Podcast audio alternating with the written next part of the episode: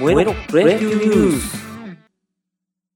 この番組は私トンさんが個人的に気になった野球ニュースをお伝えしていく番組です。はいこんにちはトンさんです、えー今日の大谷のコーナーですけれどもそんなコーナーないですけど あの毎日ね大谷選手のニュースをお届けしているのでもはや今日の大谷ですけれども、まあ、厳密には昨日なんですけれど33号ホームランを打ったということでもうあまりにもね、大きいホームランで、カメラマンが着弾点を見失っておりまして、でツイッターでね、その映像を見て着弾点を追ってる人がいたんですけれども、なんと席で言うと4階席、かなり上の方まで飛ばしているパワーで、で飛距離としては141メートル弾だったようです。これでですね、2位のゲレーロジュニアに5本差となりまして、オールスター前なのに本当に打ちに打ちまくってますね。これ、メジャー特有のあの謎記録がまた発掘されたというか、えー出てましたけれども、21試合で16本のホームランっていうのは、ア・リーグ新記録らしいです。すべてが中途半端で、本当に謎記録としか言いようがないんですけれども、21試合で16本は新記録ということでした。はい、えーそれではですね、昨日の日本の NPB の試合ですけれども、昨日はですね、えーフルで全部試合が行われております。えーまずセ・リーグの方ですけれども、中日 d n a 戦、こちらはですね、6対2で中日が勝利。で、えー注目は福留が今季2号打ちまして、これが中日復帰後の初の本拠地ホームランということで、このホームランはなんと14年ぶりのホームランとなりました。現地ファンを喜ばせるホームランになったかと思います。前回がですね、2007年のえ6月11日のロッテ戦以来ということで、長らくお待たせしましたというところでしょうか。でえーヤクルト広島の方はですね、えー広島が5対0で勝利と、こちらはですね、広島のドラサンルーキーの大道投手が、7回2安打無失点と抑えまして、えー完封リレーとなっております。大道投手ね、開幕当初はリリーフで投げていたんですけれども、えー6月11日のオリックス戦から、え先発に回りまして、まあ、その時はですね、5回無失点で、えー勝ち負けつかずだったんですけれども、まあまあいい投球をしまして、ただですね、その次から、えー4回途中8失点で、えー6回途中5失点と、えそれほど良くなかったんですけれどもですね、そこから上げてきまして、その後5回1失点で、昨日の試合、7回無失点と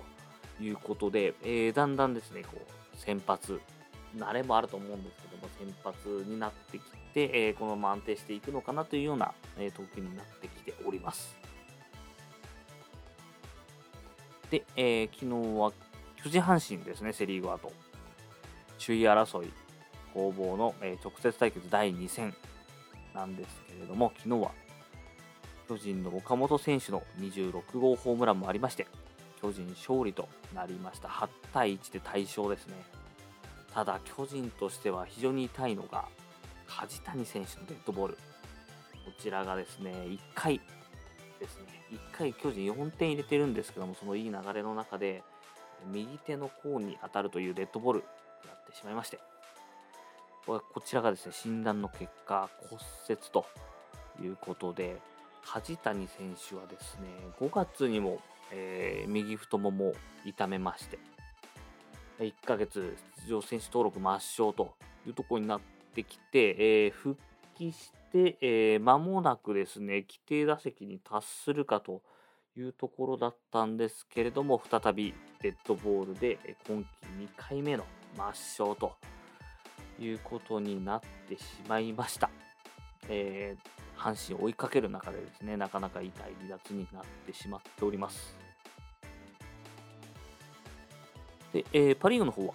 えーロッテ、日ハム、こちら4対4で引き分けとなってますね。えーロッテの方が、えーマーティン選手が、えーホームランダービートップの20号と、あと藤原選手にホームランが出て。日ハムの方は、えー万波選手と清水選手にホームランが出ておりまして、お互い2本ずつでね、4対4の引き分けということになってます。万波選手のね、パフォーマンス、昨日、今日かな？記事が、出てまして、あの、手を合わせてお礼をして、あの政権付け政権付けをするというパフォーマンスなんですけれども、これ何だったんだろうというところが今日のニュースに出てまして、万波選手がですね、ハンターハンターの大ファンだということで、これファンならまあわかるかもしれないですね。あの、ネテロ会長の感謝の政権好きの、えー、パフォーマンスをしていると。あの、あれですね、政権好きをして、あの、毎日1万回でしたっけ？感謝の政権好きをしてまして、えー、あまりにも政権好きが速くなりすぎて、音が政権好きの後からついてくるようになったという あの逸話があるやつですね パンっていう音が後からついてくるやつです。あのパフォーマンスをしているということでした。で、えー、ソフトバンクオリックス。こちらはですね、ソフトバンクが3対1で勝利となっております。柳田選手のね、ホームランが出てまして、こちらが決勝点になっております。柳田選手もホームランは19号ということで、マーティン選手を、えー、追いかける展開になっております。えー、柳田選手のね、ホームランパフォーマンスもちょっと独特なんで、触れときましょうか。前までね、あの、ボクシングの亀田選手のお父さんがやってた最高ポーズっていうのを、え、柳田選手やってたんですけれども、今年からですね、あの手を合わせて、ちょっとそれを上下にずらすんですね。あの片方ずつ。で、えー、これが運命ですっていう。運命で、まあそこ声聞こえないんですけども、あの試合のことがあれなんで。っていう、えー、ことをやっていてですね、これがですね、月曜から夜更かしっていうテレビ番組に出ている、えー、中国人マジシャンがやっているポーズなんですね。これ調べてもらうとそのまんま やってるんで、えー、柳田選手はなぜか今年はこれを採用して、ホームランパフォーマンスやってる感じになりますね。なんか、最高ポーズをずっと使ってて、すごい定着してたんで、違和感ありますけども、はい。あの、なんだろう、流行りを取り入れるというか、えー、ハマっちゃったんでしょうね。はい、そんなパフォーマンスをしております。で、えー、あと残りの1試合が西武楽天戦ですね。こちらは、えー、楽天の方が、えー、涌井銀次郎のバッテリーということで、こちらが2013年以来となるバッテリーを楽天で復活してとなりました。先日はですね、岸銀次郎のバッテリーで、えー、セーブを再現してみましたけども、えー、今回は涌井銀次郎のバッテリーということで、このバッテリーですね、初めて組んだのが2006年3月26日のオリックス戦ということで、この時はですね、涌井投手が高卒2年目の19歳。で、えー、銀次郎選手がですね、これがあの18歳高卒1年目の、えー、キャッチャーでスタメン抜擢ということで18歳ですねがバッテリーを組んで10代バッテリーとして話題になりました。でこれもね白星を挙げまして、えー、非常に話題になってでお互いね、えー、西武の正捕手とエースというところで育っていくような、えー、象徴するような試合だったんですけれども昨日はですね涌井が崩れてしまいまして、えー、3回6失点ということで西武勝利になっております。銀次郎選手はですねこの頃あ僕なんで銀次郎選手って呼んじゃうかですけどもまあ住谷選手って呼んでる人最近は多いのかなでも、まあ今でも銀次郎選手って呼んでる、銀次郎って呼んでる人多いと思うんですけども、もともと登録名が銀次郎だったんですよね。住谷から、えー、銀次郎に変えてまして、一時期登録名が銀次郎だったので、まあ、西武ファンからすると、どうしても住谷ではなくて銀次郎って呼んでしまうっていう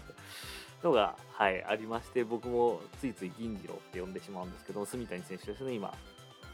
このね、涌井投手と住谷選手の仲が良、えー、くてですね、さっき2013年以来ということになりましたがこの年ですね、あの、涌井選手が FA でロッテに